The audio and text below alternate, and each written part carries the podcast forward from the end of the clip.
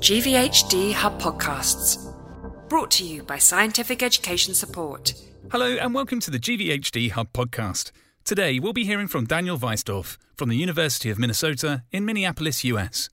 I'm Daniel Weisdorf at the University of Minnesota, and I wanted to comment on how we stratify risk for patients with acute graft versus host disease. The original staging and grading system was published many, many years ago on a limited number of patients, all of whom received bone marrow transplants, and all at that point from matched sibling myeloablative grafts. A lot has changed in the field, even though the symptoms of acute GVHD have not. There are a variety of schemas that have been presented over time, one from the CIBMTR, one from other groups, and we published a number of years ago with my colleague Margaret MacMillan leading the effort, a Minnesota risk score, which really focuses on bedside information, the extent of stage involvement of skin, liver, gut at the onset of the disease. And it, we demonstrated that uh, Minnesota limited versus extensive or mild versus severe um, can be used to well predict non relapse mortality and response to therapy.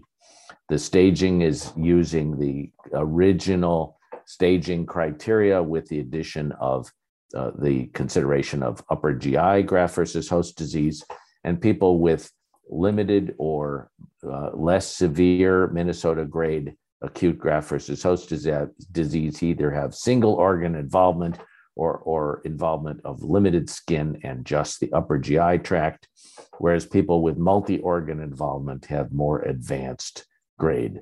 And that's been associated, as I said, with both response to therapy and non relapse mortality. It's been used in a number of clinical trials that have stratified patients according to this and, be, and been able to sort out who's more and less likely to respond and therefore has balanced the uh, attribution of risk for patients involved in these clinical trials. Um, there may be addition of information that could come with incorporating biomarkers into the Minnesota grading system, but that, of course, needs further explication to be able to sort that out.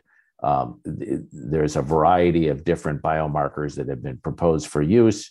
None have necessarily replaced the clinical grading and staging that can be done right at the onset of disease.